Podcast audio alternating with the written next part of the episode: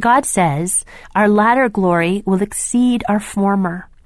To our great loss, in our society, we no longer value the wisdom and expertise that comes through living well through many years.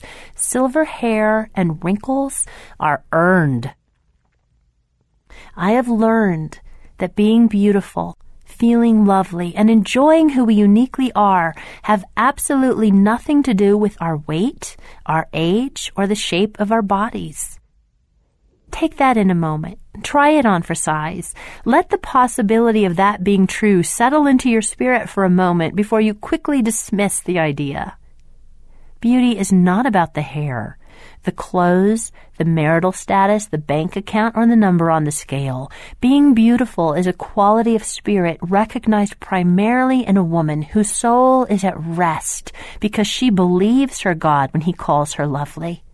She's no longer striving to reach the world's unattainable standards of beauty and acceptance, but instead is receiving the inheritance that is hers as an image bearer of the living God.